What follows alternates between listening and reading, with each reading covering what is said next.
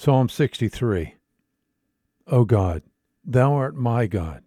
I shall seek Thee earnestly. My soul thirsts for Thee. My flesh yearns for Thee, in a dry and weary land where there is no water. Thus I have beheld Thee in the sanctuary, to see Thy power and Thy glory, because Thy loving kindness is better than life. My lips will praise Thee.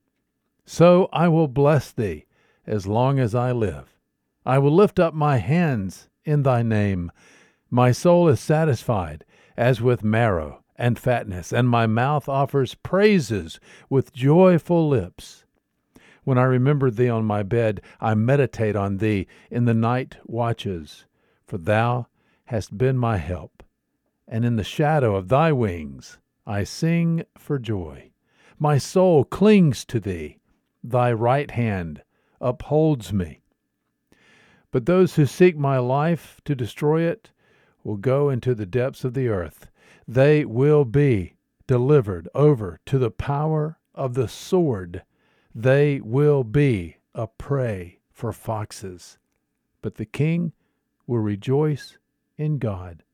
Everyone who swears by Him will glory. For the mouths of those who speak lies will be stopped. Psalm sixty-three.